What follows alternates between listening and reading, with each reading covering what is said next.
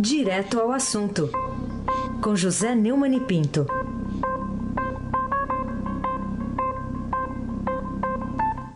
Oi, Neumann, bom dia. Tamo junto. Tamo junto. Tudo com U. Tudo com U. Tamo junto. Isso. Bom dia, Raíssen Abac. Bom dia, Camila Tulinski. Bom dia. Bom dia, Almirante Nelson Volta. Oi. Bom dia, Moacir Evangelista. Bom dia, meu caro Emanuel Bonfim. Bom dia, ouvinte da Rádio Eldorado 107,3 FM. Vamos começar falando. Vamos, Fala. vamos falar dos tucanos. Um dia depois dos tucanos terem anunciado que vão ficar aí no governo Temer, o PMDB, que é o partido do presidente, aí através dos seus dois principais líderes e também do, do presidente do Senado, aparecem publicamente para defender o ex-presidente nacional do PSTB, o senador Aécio Neves. O que, que isso está indicando, hein, Neumann? Como dizia o meu avô, após. Denunciado pela Procuradoria-Geral da República por corrupção passiva e obstrução à justiça, Aécio Neves não participou da reunião da Comissão Executiva Ampliada do PSDB, em que se decidiu a permanência do partido no governo. Mas o apoio dos colegas foi mais do que claro. Eles aplaudiram a fala do governador de Goiás, Marconi Perillo, que, aliás, também é suspeito na Lava Jato, é, que saiu na defesa do Aécio. Hoje tentam transformar Aécio num vilão, mas ele levantou a, a autoestima dos mineiros como governador. Não é por conta de uma cilada covarde de um delator que vamos deixar de reconhecer o que esses homens fizeram por Minas Gerais. Ele se referia também a uma Anastasia. É, Lembra-se do PT aplaudindo o Zé de Seu, Raíssa? Sim, Minas sim. gostou tanto dos governos de Aécio, viu, Raíssa? Hum. Que deu a segunda vitória a Dilma na eleição. O, a Dilma ganhou em Minas, não foi no Nordeste, não, viu? É que adorou, Minas adorou o governo do Aécio. No dia seguinte, que foi ontem, como diria o padre Anacleto, no dia seguinte, é, que foi ontem, é, quase um mês após o Supremo determinar o afastamento de Aécio, o presidente do Senado, Eunício Oliveira, do PMDB do Ceará, mantém em funcionamento o gabinete, o nome no placar de votação e outros benefícios do Tucano, até que a corte envie. Bom, vamos, vamos ouvir o que diz o, o nosso Eunício de Oliveira, meu caro Almirante Nelson. Cabe ao ministro Faquim determinar a forma do afastamento. Não cabe a mim, cabe ao ministro Faquim. E eu cumprirei, como cumpri a decisão do afastamento, cumprirei a, a decisão complementar que venha da Suprema Corte. Ô, ô, ô, Heisen, onde é que tá a seringa aí, Heisen? Cadê a seringa do homem, Heisen? A, A, a parte que a gente entra, a gente sabe, né? a gente sabe. É. A, de- a defesa de Aécio é que pediu, viu, Reis, ao Supremo para sair da relatoria do Faquin, que ele é muito bravo, alegando que as denúncias de Joesley Batista contra ele é, nada tem a ver com a Lava Jato. É, o caso foi sorteado para quem? Para Marco Aurélio. Marco Aurélio pertence à primeira turma. E a primeira turma é bem mais rigorosa do que a segunda. E a defesa botou o Aécio em maus lençóis. A primeira turma eh, tem votado em- de forma contrária, tem punido sempre, ao contrário da segunda, que é presidida por Gilmar Mendes, e a ela pertence o Faquin. Aliás, o Heisen, eu vou me permitir, a essas alturas do campeonato, que você me permita ler aqui uma notícia da UOL, viu? Uma notícia da UOL é, de que o nosso. é, essa notícia entrou às 5 horas na UOL, né, é, dizendo que o Instituto de Direito Público, que pertence ao nosso Gilmar Mendes, já que ele foi citado aqui, recebeu uma doaçãozinha de 2 milhões e poucos de reais, viu?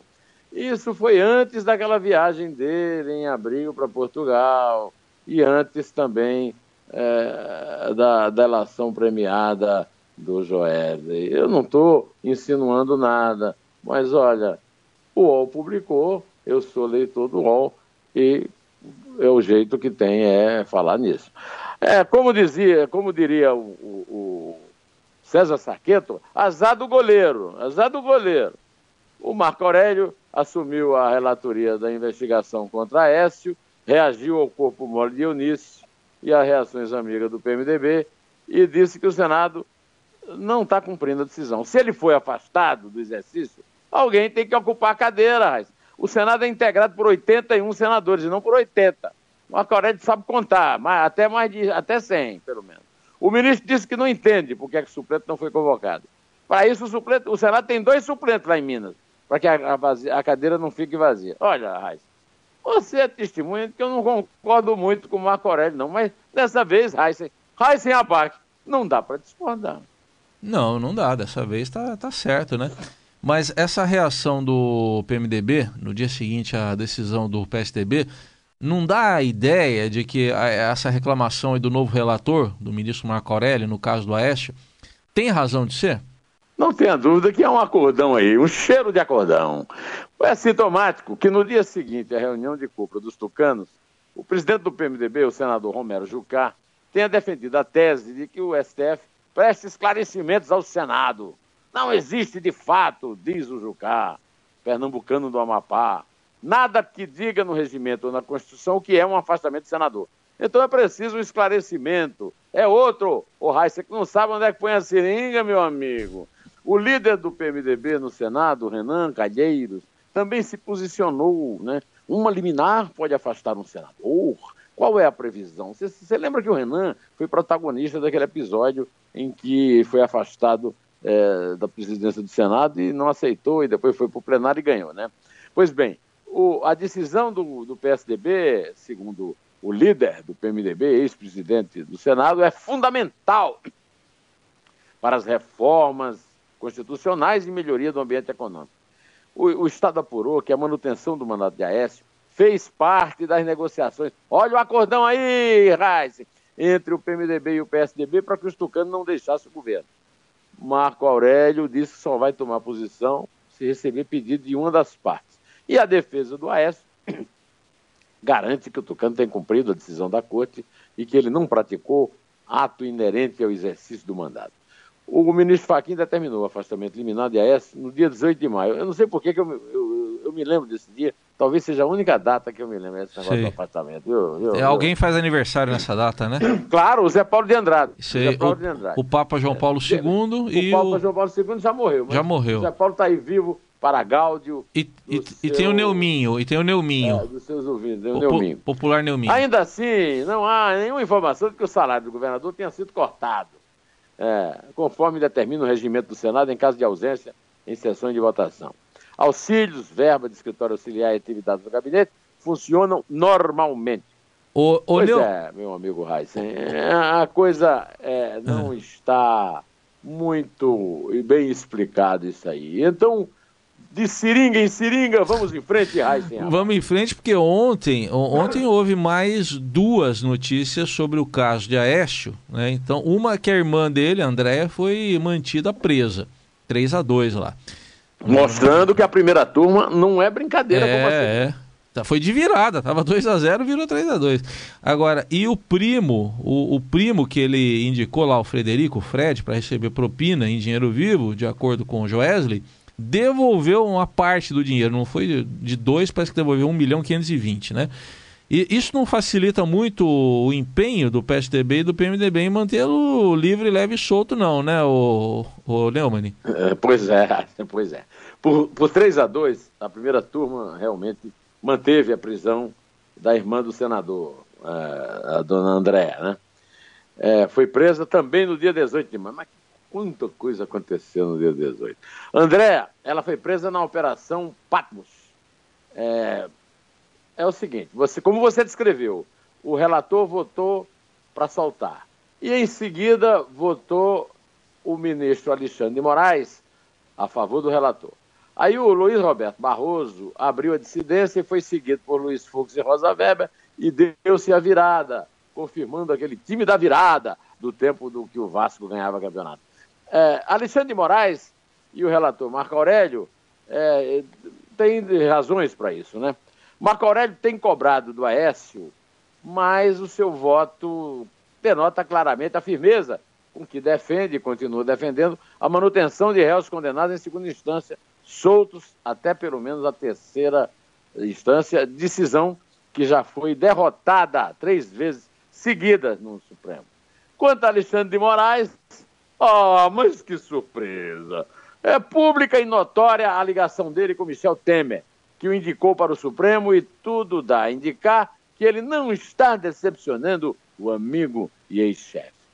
No caso de André, a manutenção da prisão permitiu uma excelente ocasião para se conhecer as posições dessa divisão que eu falei aí, da questão da segunda ou terceira instância.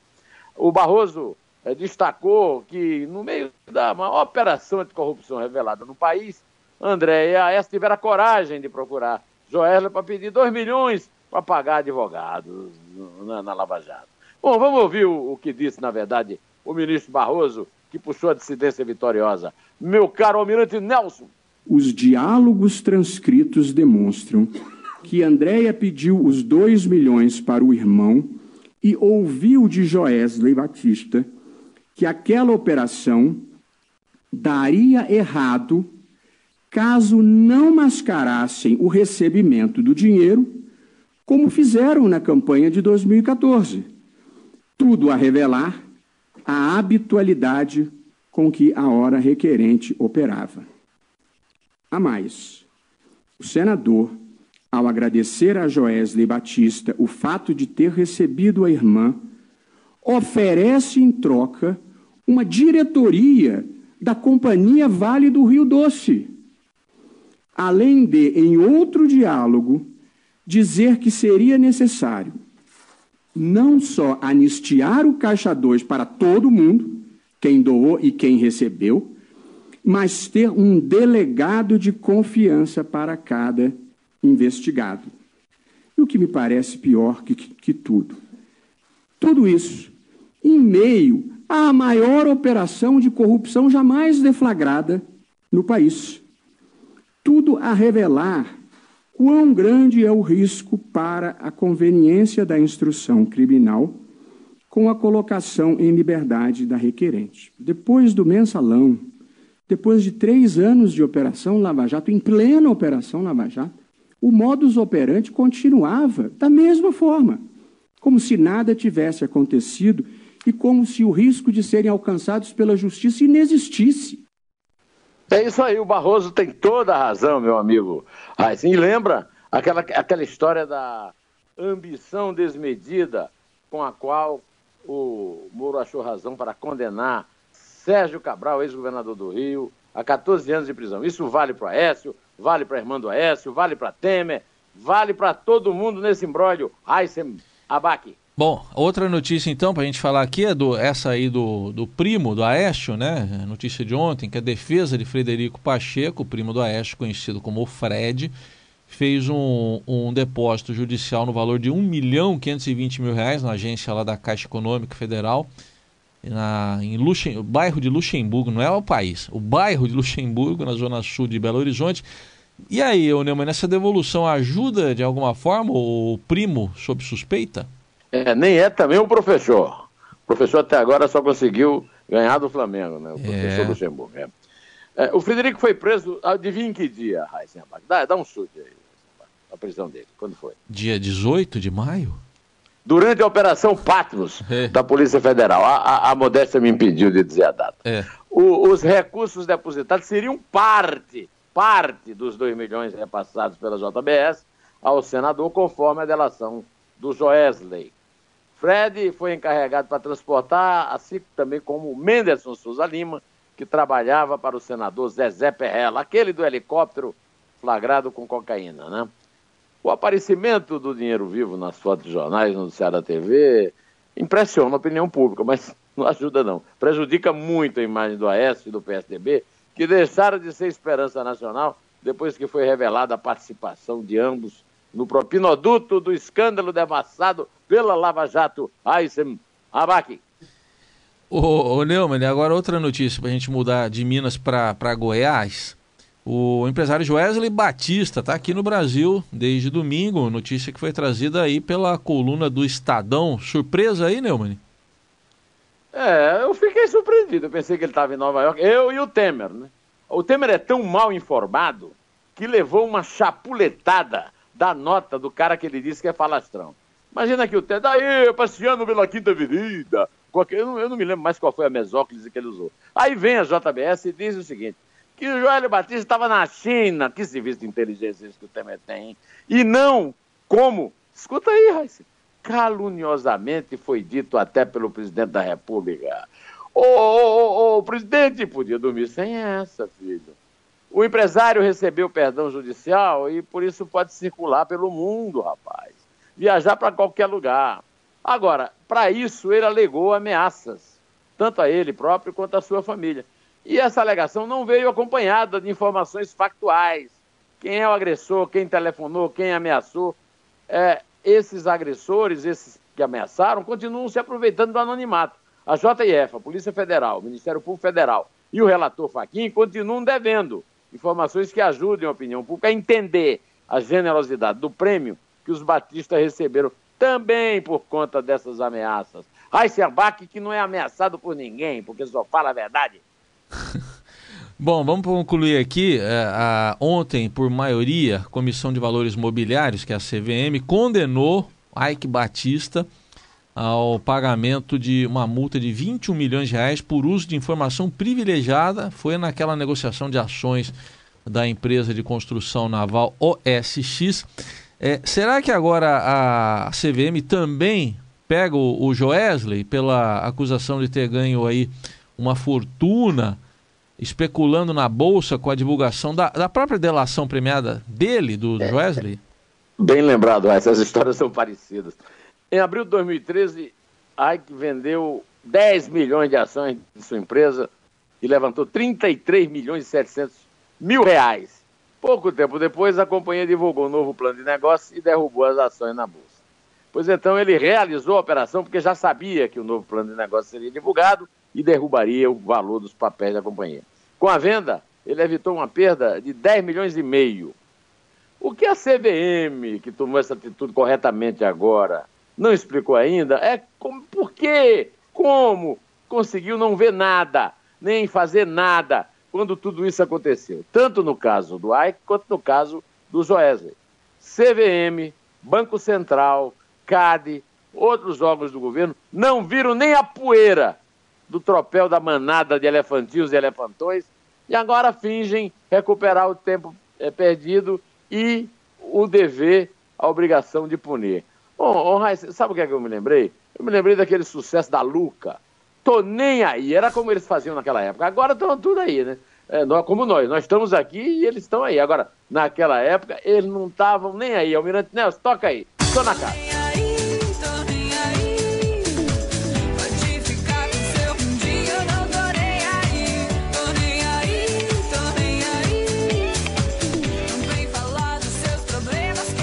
Ô, ô Neumann. Fala. Eles estão vagando e andando para nós, né? Para nós. Então, já que nós estamos. É. Nós não estamos vagando e andando para ninguém, vamos contar. A partir de que número o senhor quer? A partir do número favorito de fazer gol do seu time. É três. É dois. Hoje tem Ilha do Urubu, hein? É um. Em pé, Urubu.